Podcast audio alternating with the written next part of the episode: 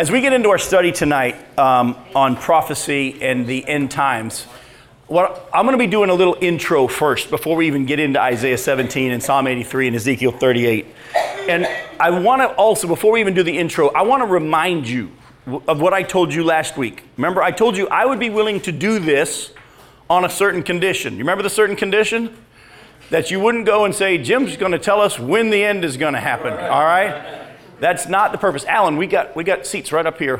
There are actually some. So um, so what I want you to understand is, is tonight I am going to be striving to do what I always do, strive to stay faithful to just Scripture and just deal with what the Scripture says. There's a lot of folks that when they get into prophecy, they get real excited and they want to figure it all out and put it all together. And I'm going to show you tonight that there's some problems with that because, well, let's just take a second and deal with this. For the longest time before, see, a lot of prophecy we're on this side of because it was before and was fulfilled in Christ. And it's easy for us to see how those prophecies were fulfilled. But if you were prior to the cross, if you were prior to Jesus' first coming, it would have been hard for you to look at those prophecies and say, oh, I know what that means. Because the prophecy said that the Messiah was going to come and he was going to be born in Bethlehem. Yet the Bible says that the prophecy said that the Messiah was going to come up out of Egypt. Well, how could it be born in Bethlehem and come up out of Egypt? And that was also hard for the Jews to accept that he was actually from Nazareth. How could he be from Nazareth, born in Bethlehem, and be the one who fulfills the prophecy of coming out of Egypt? That doesn't make any sense. But now on this side of the cross, it makes a ton of sense. But if you were prior, we would have been all arguing over whether or not he was going to be from Bethlehem or from Nazareth or from, you see what I'm saying? And we would have been all in our camps. And I want to keep you from going into that because there are some things that aren't fulfilled yet. And we really, well, over the years, I've done a little study and I've had some fun where I looked at passages in the New Testament where they said this is a fulfillment of, and they went back to the Old Testament. So I would go back and read those passages where they said were a fulfillment of, and I would just read it by itself and say, would I have ever jumped to the action? And every single time, not once would I have have been say, well, that's it. Like, for example, in in, in uh, Acts chapter two, Peter and, and the, the believers there are filled with the Holy Spirit, and they begin preaching in other languages. And he said, this is a fulfillment of Joel two. You go back and read Joel two about how he's going to, in the last days, he's going to pour out his Spirit, and men are going to dream dreams, and women are going to prophesy, and all this stuff. You would have never said, oh, that's going to be when the Holy Spirit comes to indwell the church, and they're going to... We have to be real careful as we go into this study of prophecy that we don't try to say, I know what this is, this and then this and this. There's nothing wrong with speculation. But as my buddy Tony Kessinger says, it's possible for us, it's not possible for us all to be right, but it is possible for us all to be wrong. And so tonight as we go into this study, I want to pour God's word into your life and into your hearts. And I want to keep you from the danger of saying, but Jim, I see it so clearly. It's this, and then this, and then this. And so tonight, as we before we go in, I want to do this little introduction to talk to you about what is the purpose of prophecy. And the first thing, there's three purposes that I'm going to talk about. There are more, but there's only three I want to talk about to get started. The first purpose of prophecy is to bring glory to God when the prophecies come to pass, since he's the one who told of the things before they happened. I'm going to say that again. One of the first purpose of prophecy is to bring glory to God, because when they happen, he was the one who said it prior to when it was. Go with me to Isaiah chapter forty-six. Isaiah forty-six, and look at verses nine through eleven.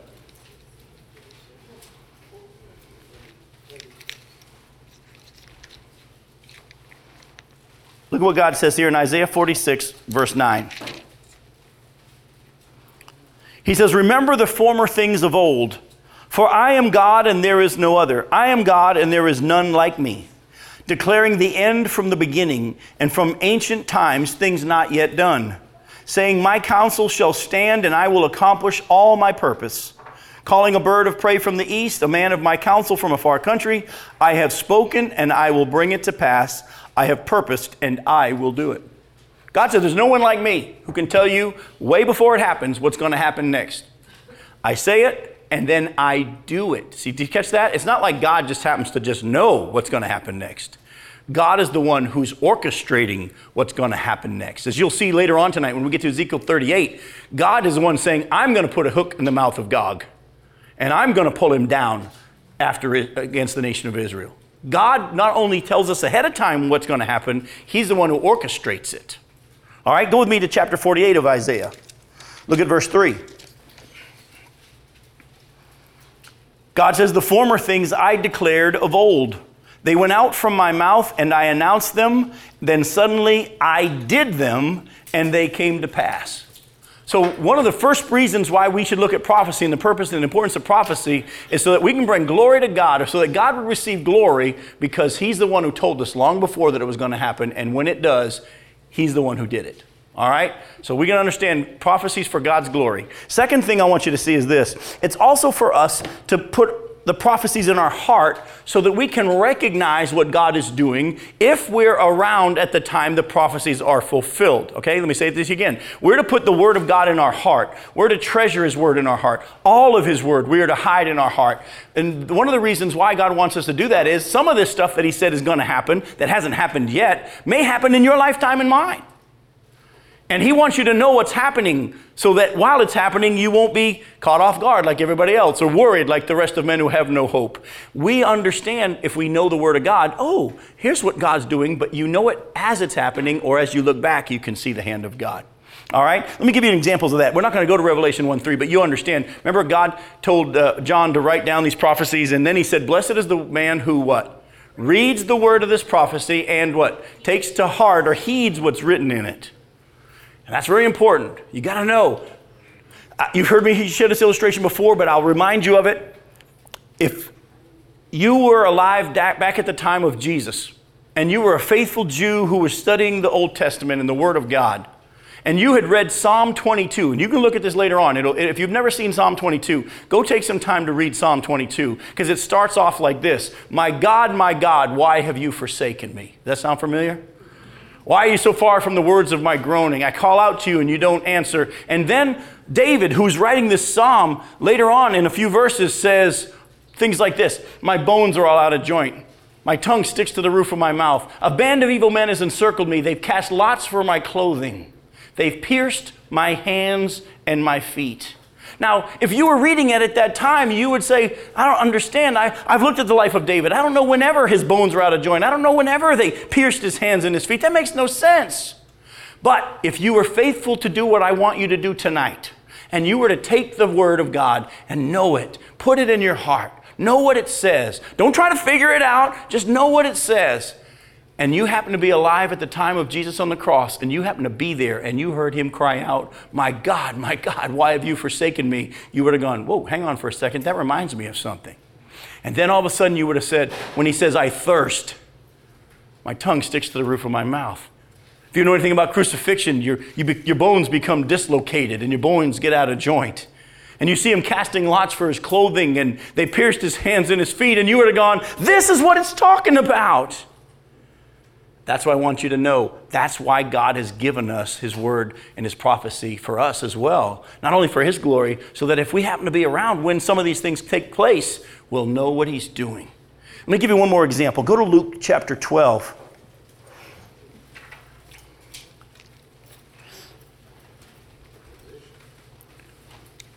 I want you to know there's nothing wrong with a holy curiosity as to, is this what's going on, or is this happening? There's, there's nothing wrong with that. Like I told you, or I said in my prayer at the beginning, Daniel had that holy curiosity. When's this going to happen? What's it going to be? And he was told, it's not for you to know. You're going to sleep with your fathers, and this isn't until the time of the very, very end. But look at Luke chapter twelve, verses fifty-four through fifty-six. Jesus is speaking, and he said to the crowds, he said, "When you see a cloud rising in the west, you say at once, a shower is coming. And so it happens. And when you see the south wind blowing, you say, there will be a scorching heat, and it happens. You hypocrites, you know how to interpret the appearance of earth and sky, but why do you not know how to interpret the present time?" In other words, you know how to recognize the weather, and you say, "Hey, look at what's going on. That means such and so is going to happen, and this is what's happening." Don't you realize prophecy is being fulfilled right now in your day? Why haven't you paid attention to the fact that a lot of prophecy is actually being fulfilled right now in my presence, being here, and you're oblivious to it? I don't want to be like that. I don't want. There, there are so many ditches we can get into in the Christian life, of one extreme or the other, and the Bible tells us to avoid all extremes. There are some that say, well, we're not to know. No one knows the day of the hour, so we're just not going to worry about that. No, no, no. The Bible says to look and to be watching, to be ready, to know what His Word says. It says don't go to the extreme, though, of trying to predict it and say, I know how it is and you're wrong and I just, you're not my brother because you don't see the prophecy the same way I see it. And, oh, no, no, no, no. Don't, don't get like that. I, if you were to ask me personally where I am on a lot of these things, I'm I know what I believe and what I am and why scripturally. But you know what? If you don't see it the same way I do it, we're going to both be in heaven because it's one of those non-essentials, remember? But is it essential that we know what His Word says? Yes.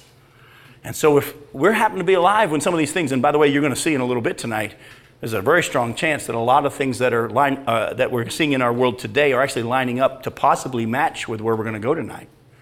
It'll make you go, whoa, that's interesting. Never thought about that.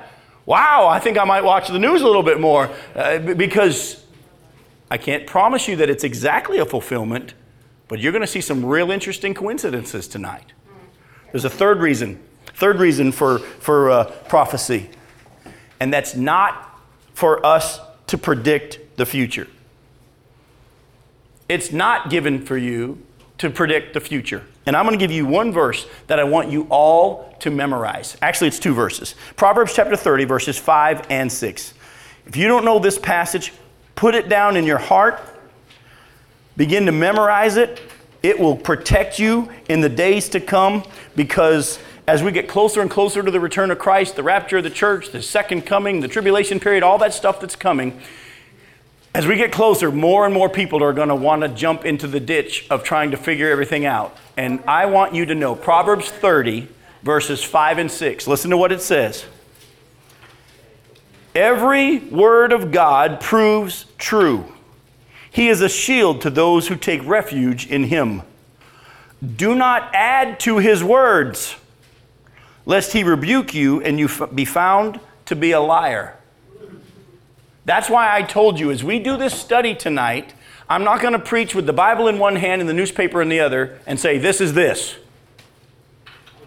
I'm just going to show you what the Bible says, and I'm not going to go beyond what Scripture has said. I'm going to point out to you some interesting facts, some things that are happening in our day. Please do not hear me say, Jim says, this is this. You understand? I don't want to be proved to be a liar. I don't know. That's one of the best answers I've ever come up with, by the way. When I was a young preacher, I used to think that I had to know because that was my job. I mean, I was the pastor, and I was supposed to know the Word, and people would ask me questions. I'd make stuff up because I had to have an answer. But now I love the I don't know answer. It's one of my best ones. All right? So let's begin to take a look at some prophecies that maybe some of you have never seen. Go to Isaiah chapter seventeen. Isaiah seventeen, we're going to look at verses, well, I'm going to read the whole thing, and then I'm going to read to you verses one through three. We'll begin to break it down. Yep. Isaiah seventeen, I'll read to you the whole chapter, and then we'll look at verses one through three to start. An oracle concerning Damascus. And by the way, this is Damascus, Syria. Behold, Damascus will cease to be a city and will become a heap of ruins. The cities of Aroer are deserted. They will be for flocks, which will lie down, and none will make them afraid. The fortress will disappear from Ephraim, and the kingdom from Damascus, and the remnant of Syria will be like the glory of the children of Israel, declares the Lord of hosts. And in that day the glory of Jacob will be brought low, and the fat of his flesh will grow lean, and it and it shall be as when the reaper gathers standing grain, and his arm harvests the eats. And as when one gleans the ears of grain in the valley of Rephaim, gleanings will be left in it, as when an olive tree is beaten, two or three berries on the top of the highest bough, four or five on the branches of a fruit tree, declare the Lord, the God of Israel. Someone please stand up and explain everything to us right there. Just keep reading. In the day that man will look to his maker, sorry, in that day man will look to his maker, and his eyes will look on the Holy One of Israel. He will not look to the altars, the work of his hands, and he will not look on what his fingers have made, either the Asherim or the altars of incense. In that day their strong cities will be like the deserted places of the wooded heights and the hilltops, which they deserted because of the children of Israel, and there will be desolation. For you have forgotten the God of your salvation, and have not remembered the rock of your refuge. Therefore, though you plant plant pleasant plants and sow the vine branch of a stranger, though you make them grow on the day that you plant them and make them blossom in the morning that you sow, that the harvest will flee away in a day of grief and incurable pain. Ah, the thunder of many peoples, and they thunder like the thundering of the sea.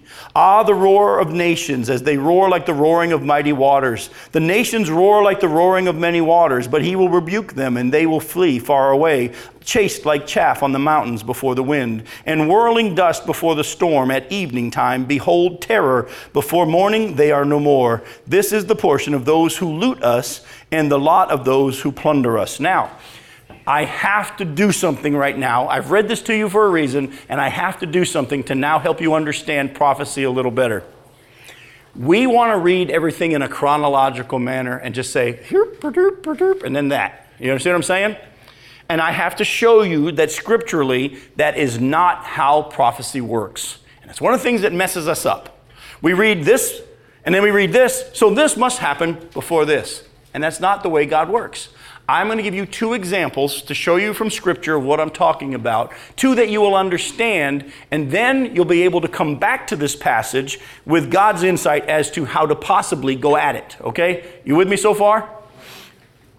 I'm telling you right now, you're, you're, you're, in, you're in deep level teaching right now. I'm going to tell you, this is, this is high level, so I, if, you're, if, you're getting, if it gets muddy, please raise your hand and say, spin the wheels one more time in the mud for me, because I didn't quite get that, all right? Go with me to Isaiah sixty-one. Put a bookmark here in Isaiah seventeen, and go with me to Isaiah sixty-one.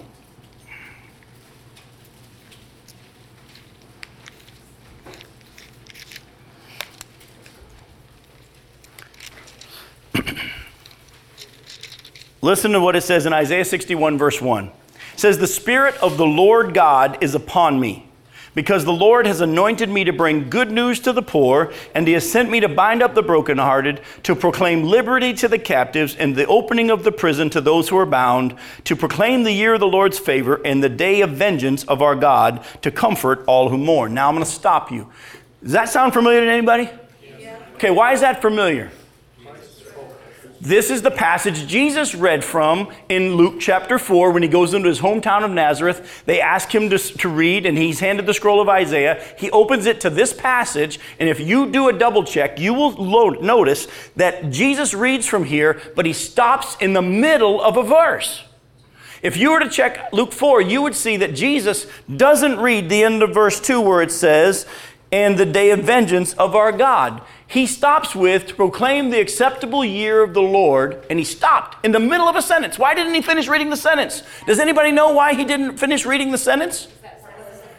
That part wasn't going to be fulfilled in his first coming. The day of vengeance is happen, happens when his second coming is. So listen, we all understand this now because of being on this side of the cross and it being explained by Jesus in his word, that there actually was in one sentence two different whole time periods. Do you see that? One sentence could be divided into two totally different time periods. The first part of the sentence talked about his first coming. The second part of the sentence deals with his second coming. So if God could have this part of a sentence refer to this one thing, and this part of a sentence refer to another thing, we got to be real careful when we look at prophecy, not trying to make it all just flow together. Let me give you one more example. Go to Isaiah sixty-five. Look at verse seventeen. In Isaiah sixty-five, starting in verse seventeen, some of your Bibles have a little heading above it, right? That say what? Judgment and salvation. New heavens and new earth. Isaiah sixty-five, verse seventeen. A lot of our Bibles have that little heading. By the way, the headings aren't inspired, so keep that in mind. But look at what it says. "For behold, I create new heavens and a new earth, and the former things shall not be remembered or come into mind." Here, the prophecy is talking about the new heaven and the new earth, the eternal state. But keep reading. "But be glad and rejoice forever in that which I create. For behold, I create Jerusalem to be a joy, and her people to be a gladness. I'll rejoice in Jerusalem, and be glad in my people. No more shall be heard in it the sound of weeping and the cry of distress. No more shall there be in it an infant who lives but a few days, or an old man who does not fill out his days. For the young man shall die a hundred years old, and the sinner a hundred years old shall be accursed. Wait a minute, we got to stop for a second. Are people dying in heaven? No.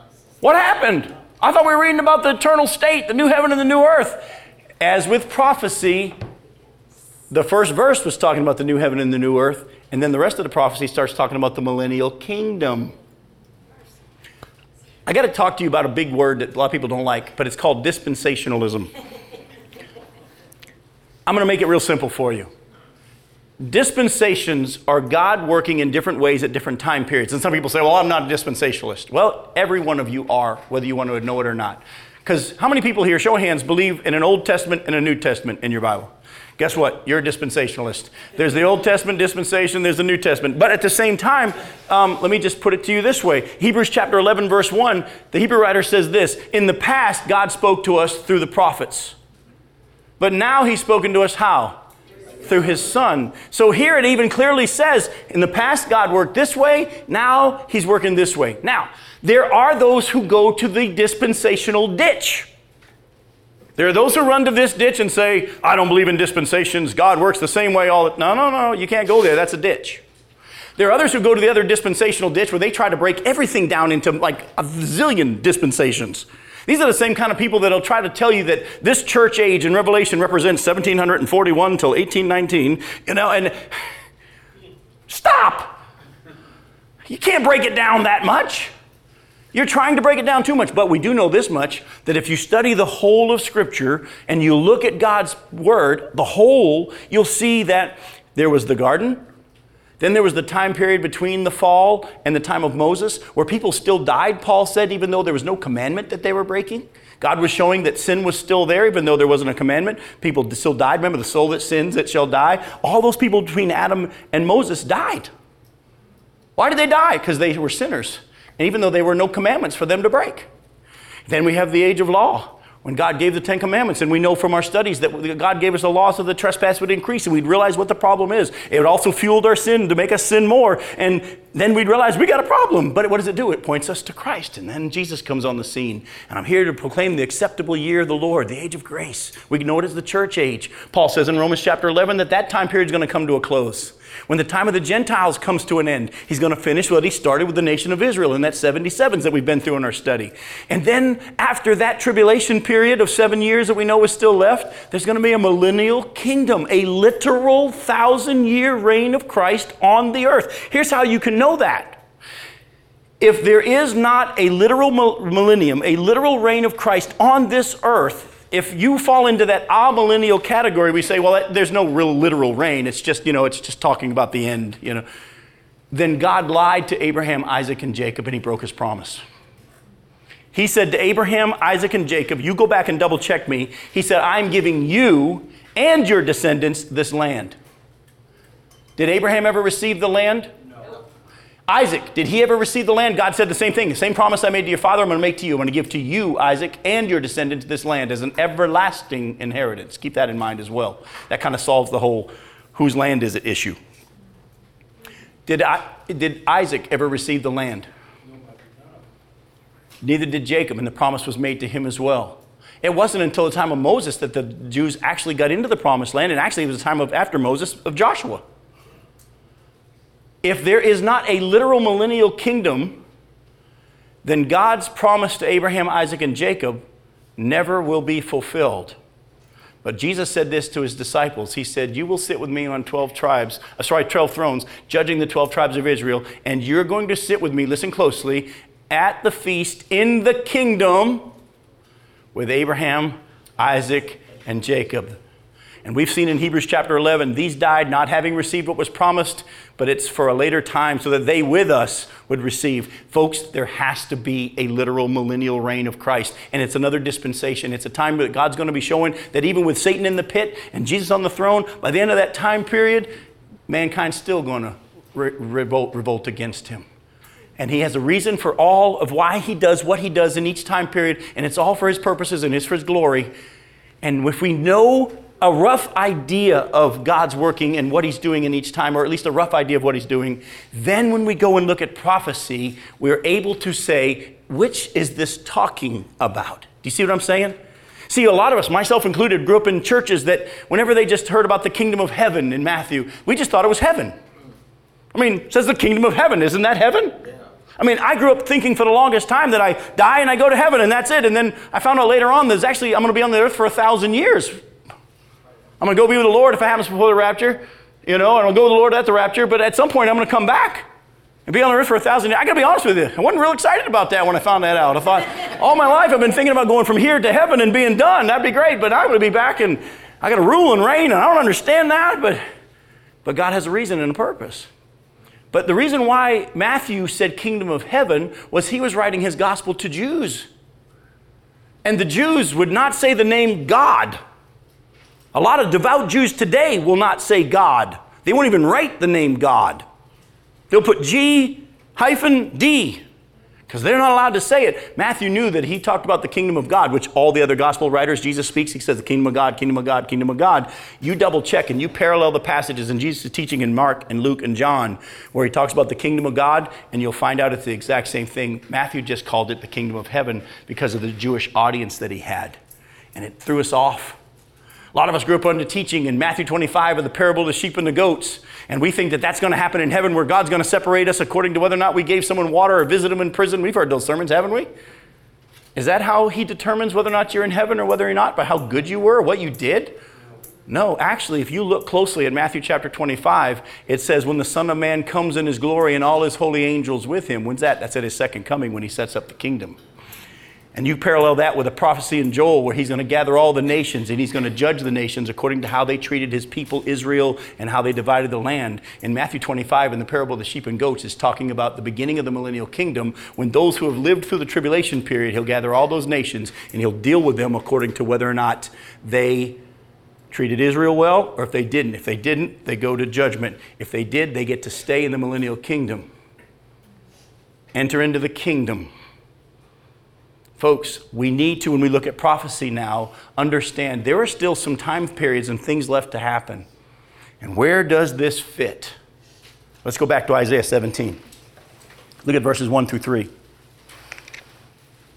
It says, Damascus will cease to be a city and will become a heap of ruins. Now I'm going to stop. Has this, those of you that are students of history, has this ever happened? No. Yes. Not Damascus. Damascus hasn't been. Damascus has not been destroyed. It was destroyed by Sargon of Assyria in seven twenty-two B C. Yeah, but not not in the not full completely. Not completely like this one is talking about. That's what I'm saying. This is the, there has been partial fulfillments of these prophecies. As you know, a lot of prophecies have partial fulfillments, but not the full fulfillment. You know, the Antichrist is still going to come and set up his, you know, what he's going to do in the wing of the temple. The Bible says in Daniel, what and Jesus himself said, some people say, was fulfilled by Antichrist. But here's how we can know that Antiochus Epiphanes wasn't the fulfillment of it, because after Antiochus Epiphanes, Jesus stood there in Jerusalem and said, when you see what Daniel talked about, the abomination of desolation spoken of by Daniel, then I say to you, get out of Israel, get out of Jerusalem. He was speaking after Antiochus Epiphanes, and even though Antiochus Epiphanes was a partial fulfillment or a precursor or a picture of what was to come, Antiochus Epiphanes was not the fulfillment of Daniel's prophecy. There have been partial fulfillments. Some people say if you go back and look at Second Chronicles chapter twenty and how the nation of Aram, that's the Assyrians by the way, came to attack Israel, and at night they were there and everybody was afraid, and in the morning they had been destroyed. They say this has all been fulfilled. No, no, no, no. Look closely. It says it will be a heap of ruins and what? Cease to be a city. Actually, if you do a little research, you'll find that right now, Damascus, Syria, is the longest inhabited city on the face of the earth. It has been in continual inhabit- inhabitation. Is that even a word? It has been lived in for over five thousand years. Some people think even more. Continuously inhabited. And you can double check me. It is the longest continuously inhabited city on the face of the earth. Has this been fully fulfilled yet? No, it hasn't. Keep reading. And the next verse says, the cities of Aroer are deserted. They'll be for flocks, which will lie down, and none will make them afraid. By the way, if you're curious where the cities of Aroer are, I'm just on this on your own time, go to look at Second Kings chapter ten, verses thirty-two and thirty-three. It talks about that area, Second Kings ten, verses thirty-two and thirty-three. But for our sake of our time, I'll tell you where it is. It's just northeast of the Dead Sea, above the Arnon River. You look at a map of Israel in that area there, the Holy Land, you will see the Dead Sea, and northeast of the Dead Sea is an area that has the Arnon River branching off. North of the Arnon River, in that area there is where Judges tells us, sorry, Second Kings ten tells us that Aroer was. It is now what we know of as Jordan-Syria border in that area there. The prophecy says that not only will Damascus cease to be a city, and it'll be a heap of ruins, that area there just southeast of Syria and Damascus, Syria, that whole area will be completely deserted. Now the scripture doesn't say how. We'll come to a little bit more of that in a sec. Look at the third thing it says. It says that uh, um, the fortress or some kind of military protection will disappear from Ephraim. Does anybody know who Ephraim is? Ephraim is the northern part of Israel. Remember when the nation of Israel divided into two kingdoms, the northern kingdom and the southern kingdom? Southern kingdom was called the kingdom of Judah. The northern kingdom was called the kingdom of Israel. But Ephraim is the northern part of Israel. This prophecy says at some point something's going to happen in Damascus, Syria, that is so devastating that that whole city will be a heap of ruins, never to be a city ever again. Have there been partial fulfillments? Yes. Has it been fully fulfilled? Not yet. And it will never to be inhabited again. And not only that, whatever happens there is going to be so devastating that that area of Jordan and Syria that's combined there will become deserted and nobody will live there. And the northern part of Israel, the military protection, will vanish. Now, folks, I don't know if this is a nuclear bomb. I don't know if this is a weapon of mass destruction. I don't know if it's an earthquake. I don't know if it's God just saying, I'm done with you. But keep this in your mind, because there's a prophecy that said this is going to happen, and we don't know when. But it sure is interesting that we're living in a day in which all eyes are on Damascus right now, because there's a lot of crazy stuff going on. And there's been the speculation as to whether or not they have, and they most everybody believes they have weapons of mass destruction. And they have, have been some... people that are kind of in the know that say that Assad doesn't want to leave power. And everybody, as you know, is saying that there will be no treaty unless Assad is gone. And Assad's crazy enough, you've already seen it, he's killing his own people to try to stay in power. And he has even been speculated to decide that if it gets to the point that they're about to remove him, he'll start raining bombs into Israel to start a war with Israel, because that'll hopefully take some of the heat off of him. And Netanyahu, and you can Google and check anything I'm saying here, Netanyahu has said, and some of the leaders have said, if they do that, we will wipe Damascus off the map. Word for word.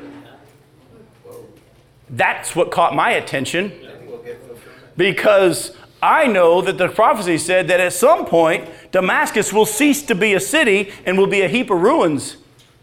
What if Israel decided to do a preemptive strike to protect their people because of what may be happening to them? You, a lot of us don't even realize this. We think about the bombs of Nagasaki and Hiroshima. They're not even a fourth the size of the nuclear warheads that people have nowadays. And not only that, those were detonated above the ground.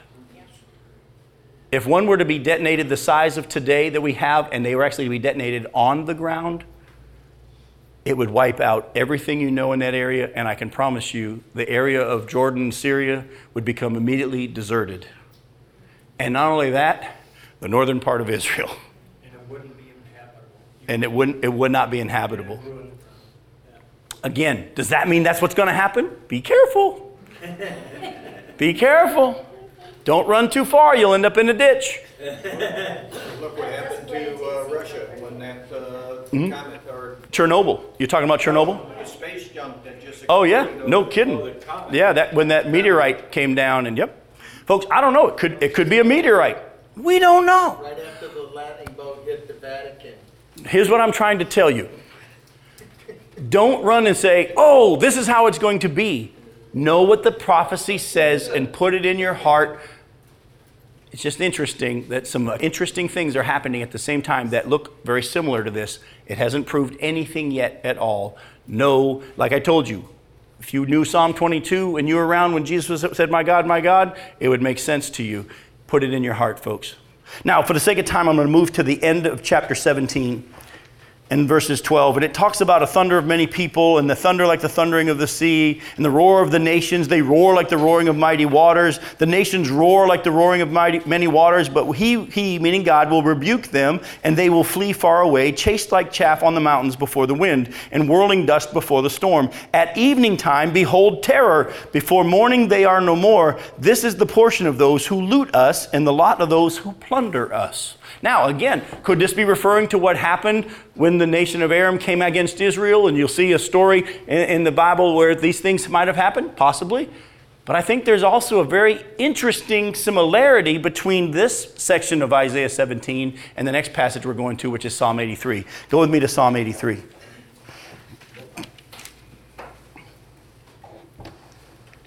Psalm eighty-three, verses one through eighteen. Now, please keep a bookmark in Isaiah seventeen, because I'm going to be having you go back and forth, and I might have told you too late, but you should have read my mind. I'm going to be sending you back and forth between Psalm eighty-three and Isaiah seventeen, because there's some similarities. Again, another prophecy that I want you to know is there, and begin to just memorize, put it in your heart, know what it says. It says, a song of, of, of a psalm of Asaph. O God, do not keep silence. Do not hold your peace or be still, O God, for behold, your enemies make an uproar. Those who hate you have raised their heads. They lay crafty plans against your people. They consult together against your treasured ones. They say, come, let us wipe them out as a nation. Have we heard some people say that? Let the name of Israel be remembered no more. For they conspire with one accord. Against you they make a covenant. The tents of Edom and the Ishmaelites, Moab and the Hagrites, Gebal and Ammon and Amalek and Philistia with the inhabitants of Tyre. Asher has joined, also has joined them. They are the strong arm of the children of Lot, Selah. Do to them as you did to Midian, as to, as to Sisera and Jabin at the river Kishon, who were destroyed at Endor, who became dung for the ground. Make their nobles like Oreb and Zeb, all their princes like Zeba, Zeba and Zalmunna, who said, let us take possession for ourselves of the pastures of God. O my God, make them like whirling dust, like chaff before the wind. As fire consumes the forest, as flame sets the mountains ablaze, so may you pursue them with your tempest and terrify them with your hurricane. Fill their faces with shame, that they may seek your name, O Lord. Let them be put to shame and dismayed forever. Let them perish in disgrace, that they may know that you alone, whose name is the Lord, are the most high over all the earth. Now, there's an interesting thing about this prophecy. Not only does the psalmist say, Lord, these people are all gathered against your people, and they're saying they're going to wipe them off the earth. He lists who they are. He lists what the nations are. And I'm going to give you a little tidbit here. Never in the history of the globe has these ten nations ever conspired together against Israel.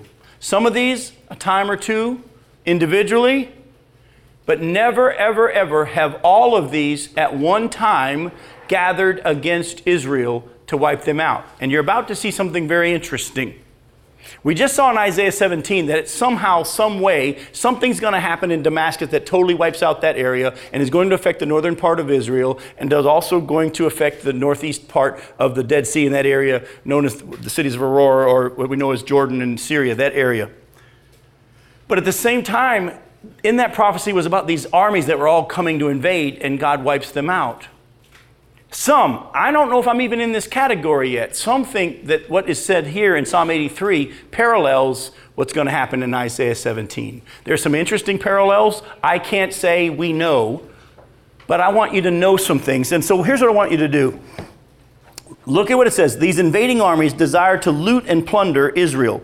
Here in Psalm eighty-three, look at verse twelve. Look at what it says. Who said, let us take possession for ourselves of the pastures of God.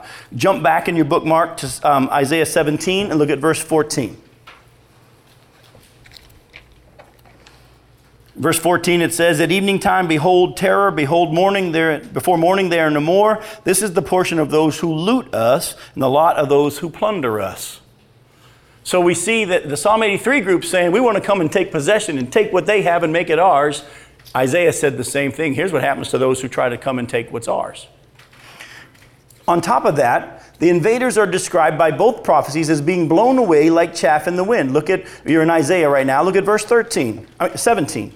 No, I'm right, verse thirteen. Isaiah seventeen, verse thirteen says, the, the nations roar like the roaring of many waters, but he will rebuke them, and they will flee far away, chased like chaff on the mountains before the wind, in the whirling dust before the storm. In uh, Psalm eighty-three, look at verse thirteen. O God, make them like whirling dust, like chaff before the wind. Interesting. Does that prove? No. We're putting it in our heart so that if it happens while we're alive, we'll know what God is doing. The neat thing about that is to go on to um, verse sixteen. In which chapter are we in here? On the same Psalm eighty-three. Psalm eighty-three, uh-huh. Verse, verse sixteen, I'm sorry. Mm-hmm. Fill their faces with shame that they may seek your name, O Lord. He is pulling together the whole house of Israel for his purposes. purposes. And for, yeah, and, so praise God for that. Yep. I'm going to real quickly, and some of you won't be able to write this fast enough, but there's a thing called Google, and you can find this just like yourself. It's still blowing my mind. And, and when I started preaching, I don't. You could have given me a million dollars. I would. I would have said there ain't no way that I'd ever say Google it in one of my sermons. You know, it still makes me laugh every time I say it. I'm, I'll be preaching something, and they'll go, huh? I'll say Google it, and and you'd never told me I'd ever say that. I'd think you're crazy. All right, Edom. The, na- the nations that are listed there in Psalm eighty-three, Edom is in the area of Jordan and parts of the West Bank. All right? The Ishmaelites is just the Arab people as a whole. The Ishmaelites are the Arab people. And by the way, you got to keep in mind, there's a difference between the Arab people and the Persian people. Iran is Persian, not Arab. The, the, the Ishmaelites, this was with Abraham and Hagar, remember, that's the Arab people. Moabites are Jordan and parts of the West Bank. The Hagrites, here's where some people struggle with who the Hagrites represent. Some say Jordan, some say the Arab people, some think it refers to Egypt. And a possibility, it may refer to Egypt because of Hagar and where she was from. And again, if you want to get into that, I'm not going to take the time to dive into that deep of a study. I'm just going to tell you that that's a possibility that it may be referring to the Egyptians. The Gebalites we know is Lebanon. The Ammonites, again, Jordan. Amalekites is southern Israel in the area of Gaza. Philistia is Gaza. Tyre is Lebanon. Assyria, we know where Assyria is, it's Syria, and uh, possibly parts of Turkey and Iraq, but we're not real sure about that. Listen, here's the interesting thing. The psalmist here in Psalm eighty-three lists everybody that surrounds Israel right now on all of their borders. Isn't that interesting? That is everyone that is right now bordering with Israel. And never in the history of the world have those ten nations ever combined to go against Israel. But there's a prophecy that says they're going to. And we know right now from what's going on that all those people who used to have peace treaties with Israel, something happened in the last year or so, hasn't it? And there's a Muslim Brotherhood that's starting to take over. And they're breaking and putting an end to all their peace treaties. Please hear, speculation, speculation, speculation. What if, what if Israel feels the need for their reasons to do something and to attack Damascus? And it affects that northern area. And the nations immediately surrounding Israel say, now's our chance. We're going to attack. The Bible says, if this is the fulfillment of that, that God will wipe them all out in one night. Now this is interesting. This is interesting because we're about to go to Ezekiel thirty-eight. We've got to keep moving here for the sake of time. Go to Ezekiel thirty-eight. Yes. Ezekiel thirty-eight lists totally different countries, but listen closely to what Ezekiel says.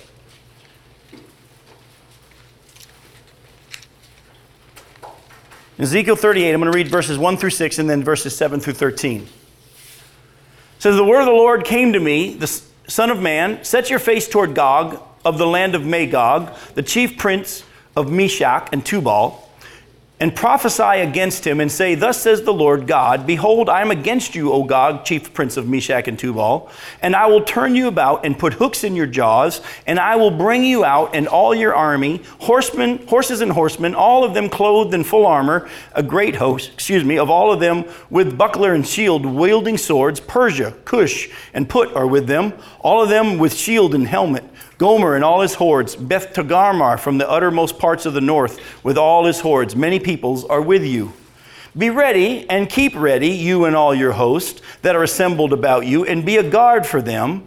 After many days you will be mustered. In the latter years you will go against the land that is restored from war, the land whose people were gathered from many peoples upon the mountains of Israel, which had been a continual waste. Its people were brought out from the peoples and now dwell securely, all of them. You will advance coming on like a storm. You will be like a cloud covering the land, you and all your hordes and many peoples with you. Thus says the Lord God, on that day thoughts will come into your mind, and you will devise an evil scheme and say, I will go up against the land of unwalled villages. Is that right now? Is Israel unwalled? No, man, not even close. They got stuff going on on all their borders right now. Everybody's trying to get at them and smuggle weapons in and shoot rockets in them. They're not unwalled right now. But at this time, whenever Gog and Magog battle happens, which, by the way, if you were paying attention, the nations listed weren't even any of the ones who were the immediate enemies and borders of Israel. And they're going to come at a time when Israel says, ah, oh, we got peace now. We can let our walls down. We are dwelling securely because our problem with Syria is gone. Our problem with Lebanon and Jordan and Egypt and all this is over. And we're feeling pretty good. And that's when the Gog and Magog battle happens. And they'll come then. That's why a lot of prophecy people, myself included, think that Isaiah seventeen and Psalm eighty-three have to happen prior to. Isn't it interesting that when God brings those from the far north, it says the uttermost north, to come against Israel, that all of their enemies that are right now on their borders aren't helping? They might be gone. They might be gone. Listen to what it says. Let's go back to verse ten. Thus says the Lord God, on that day thoughts will come into your mind, and you will devise an evil scheme and say, I'll go up against the land of unwalled villages. I'll fall upon the quiet people who dwell securely, all of them dwelling without walls and having no bars or gates. Right now they're passing out gas masks to each other, practicing air raids. To seize spoil and carry off plunder, to turn your hand against the waste places that are now inhabited, and the people who are gathered from the nations, who have acquired livestock and goods, who dwell at the center of the earth. Sheba and Dedan and the merchants of Tarshish and all its leaders will say to you, have you come to seize spoil? Have you assembled your hosts to carry off plunder, to carry away silver and gold, and to take away livestock and goods, and to seize great spoil? We're not even going to get into the Sheba and Dedan stuff. That's for another time. But for where we're going tonight, I want you to hear this. It's obvious that the Gog and Magog battle is not the same battle as Psalm eighty-three. There's a possibility that the Psalm eighty-three might be tied to Isaiah seventeen in that second part there. It might also be tied to the same time when Damascus ceases to be a city anymore, and Aroer, areas of Aroer is deserted. In the northern part of Israel, the fortress is gone. I don't know how it's all going to play out, but I want you to put, like we said, Psalm twenty-two, if you will, in your heart. Put Isaiah in your heart. Put Psalm eighty-three in your heart. Put Ezekiel thirty-eight and thirty-nine in your heart. And stop trying to figure out when it's going to happen. You don't know. Some people think they're sure that Gog and Magog have to happen prior to the tribulation because of this, but there, there's no proof. Some people are sure that Gog and Magog happens at the end of the tribulation because it lines up with prophecies with that. They don't know either. But what does the Bible say we're to do? We're to know what it says and be watching and be ready. My purpose is to feed you the Word of God and not go beyond what's written, so I'm not proven to be a liar. I don't know how this is all going to work. But it's sure interesting that these prophecies sure line up with everything you see when you click the button on your T V every night, isn't it? Yes, sir. I've, I've been reading a lot of different books by different authors on prophecy for, for a long time. And it's interesting when you go back and reread the things they used to say that happen, happen, but not in the sequence. Not in the sequence, exactly. We don't know the sequence, Jim. Uh, I'm not sure what countries were involved. It seems like this is almost one of the, these countries that are we're talking about here. Weren't they almost the same countries that Israel faced in the sixty-seven war? Was it sixty-seven sometime yeah. time period? Yes and no. Some, many of them were, but not all of them. Not all of them. Not all of them. Not all of them. Yes, ma'am. And but it's almost all of them. Almost all of them. Yes. Again, there's been precursors all along. Yes, ma'am.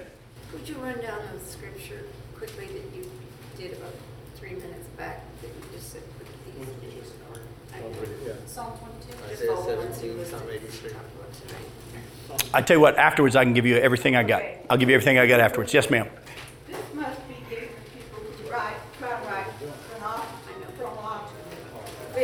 Mm-hmm. Yes. Those people that try to write chronologically, it, it, it, it, it's going to mess them up because you can't you can't do it that way. Go ahead. Oh, I have to ask in mm-hmm. reference to the snatching away. Are you a pre-trib? Oh, big time. Oh, good. But I, I, I but but but honestly, I have I have a lot of biblical reasons why I'm pre-tribulational in the church being taken in the rapture, but and a lot of them are different from most of the prophecy people. And my biggest one is the distinction in the scripture between Israel and the church. That is the biggest thing, is the distinction between the church and Israel.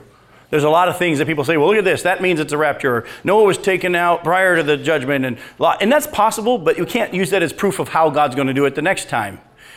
But there are some very clear prophecies, and when you especially go to Daniel chapter nine, verses twenty through twenty-seven, when that prophecy of the seventy-sevens, God says seventy-sevens are decreed for who?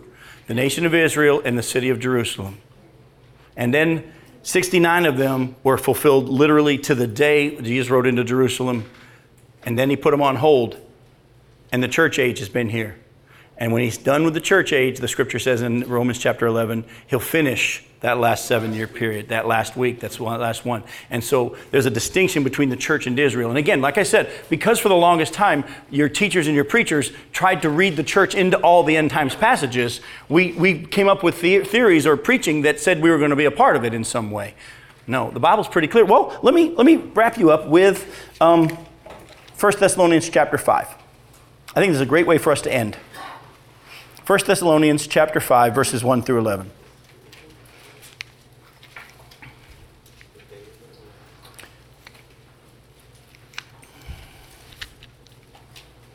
I can tell by some of your eyes that you're right about the point of saturation. I understand.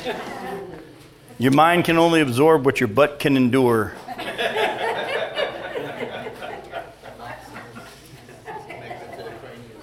First, First Thessalonians... Yeah, pretty much the most profound I get is the word but. First Thessalonians chapter five, verses one through eleven. Listen to what Paul says. Now concerning the times and the seasons, brothers, you have no need to have anything written to you. For you yourselves are fully aware that the day of the Lord will come like a thief in the night.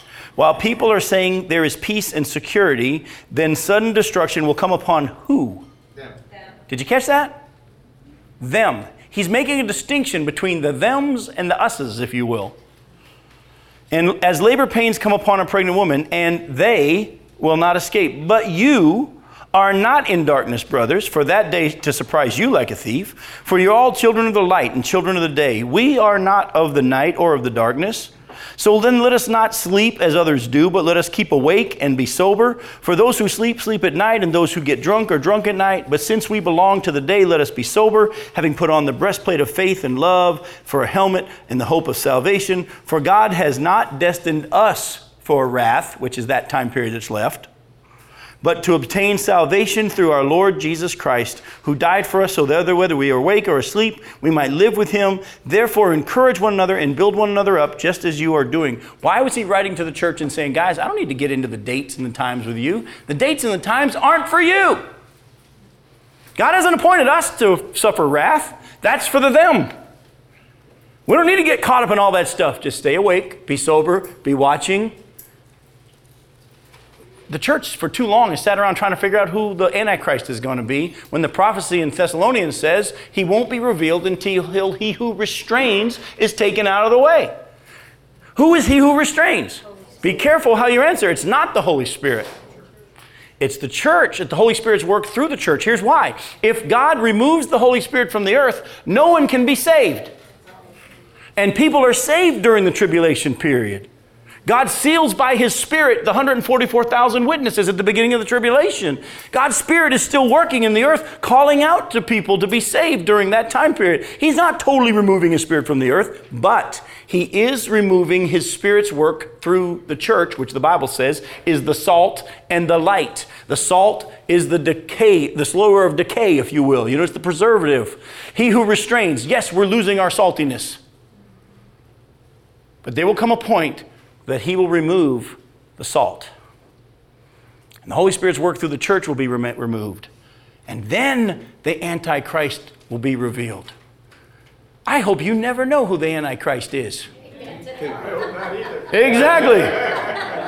But we have been, over the years, trying to waste our time on things that Paul said, I'm not going to waste my time writing to you about times and dates. Oh, by the way, Daniel was told about times and dates. Why? Because he was to write to the nation of Israel, because the times and dates are important for them. So many days from this point, and from here so many days. We as the church don't need to worry about the times and the dates. We're to be watching and to be ready and to be sober and alert. But there will come a point before the final peril period called the Great Tribulation and the Tribulation period. And by the way, the Great Tribulation is the whole time period, all seven years. Don't let people try to talk you into it. It's only the second half of it. It's all great.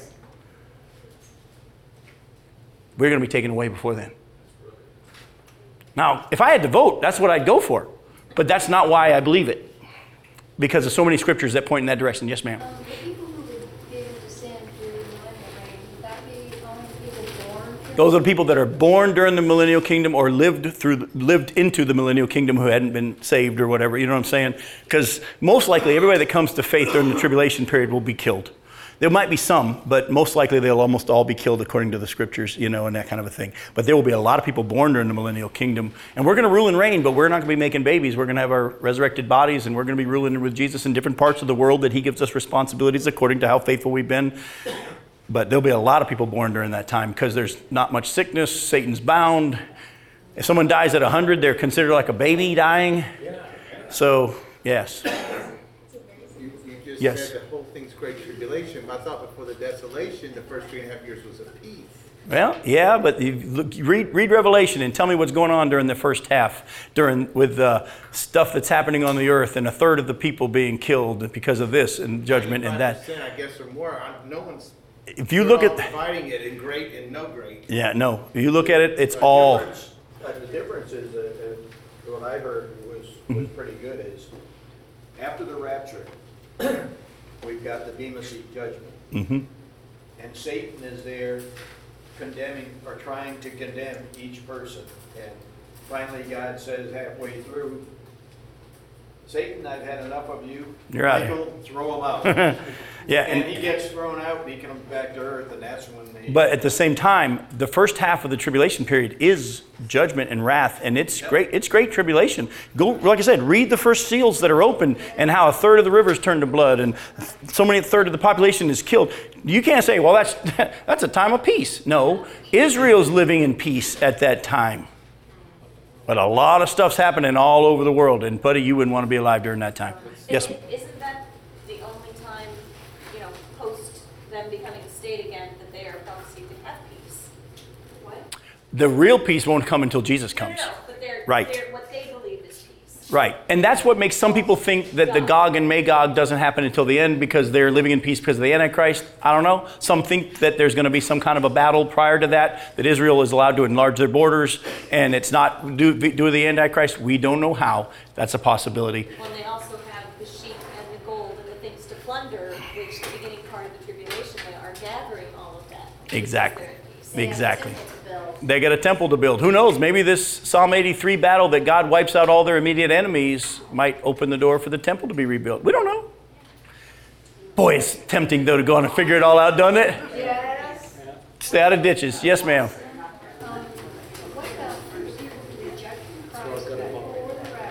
Some people think that the people that reject Christ before the rapture, that they won't have an opportunity to be saved after. I'm not one. They take a passage in Thessalonians that talks about them giving a great delusion so they can't be saved or won't be saved. I have a hard time reading that that says that if you hear about Christ before before the rapture, that after the rapture you can't be saved. I'm not one in those camps. There are some men that I really respect who fall into that category. I'm not one. I think that God offers offers opportunity. Now, it doesn't mean that if you're still alive, you always have an opportunity. The Bible says there comes a point where God stops knocking. But I can't be in the camp of those who th- say, if you heard of Christ and had an opportunity for salvation prior to the rapture, and then the rapture happens and now you're under the tribulation, that you can't be saved. I can't go there. Well, up to the time of the thief on the cross, you know, said, okay, I believe he was with Christ in heaven. So I, I think it's, if you're alive until you die. Exactly. Well, a- a- agreed. At the same time, there is an element of some scriptures that say there comes a point where God's Spirit stops drawing. But we don't know what that is. We we don't know what that is. And so I, I, I preach to you like you, you still got a chance. Everybody, exactly. I tell you what, let me pray for us. If you have more questions, I'll be here. Let's wrap it up because those people who are listening online are saying, are they done? Are they done? Let, let me pray for us. Father, thank you again for the fact that your word is alive. And we are, have the benefit of being this side of the cross and many prophecies being fulfilled. Lord, we even have the benefit of being this side of nineteen forty-eight. And the fact that we all of a sudden realize, well, hey, maybe all those prophecies that talked about Israel in the last days actually meant Israel and not the church. And so, Lord, we thank you for the benefit that we've been given. Lord, keep us from the error of people prior to us who thought they understood the prophecies before they were fulfilled. Lord, you, you say to just know what it says and take it to heart. Lord, may that be what we do. May it make us watch and listen. And Lord, keep us from going into the ditch of saying, we got you figured out. Keep us from going beyond what is written so that you won't prove us to be a liar. We pray this in your name. Amen.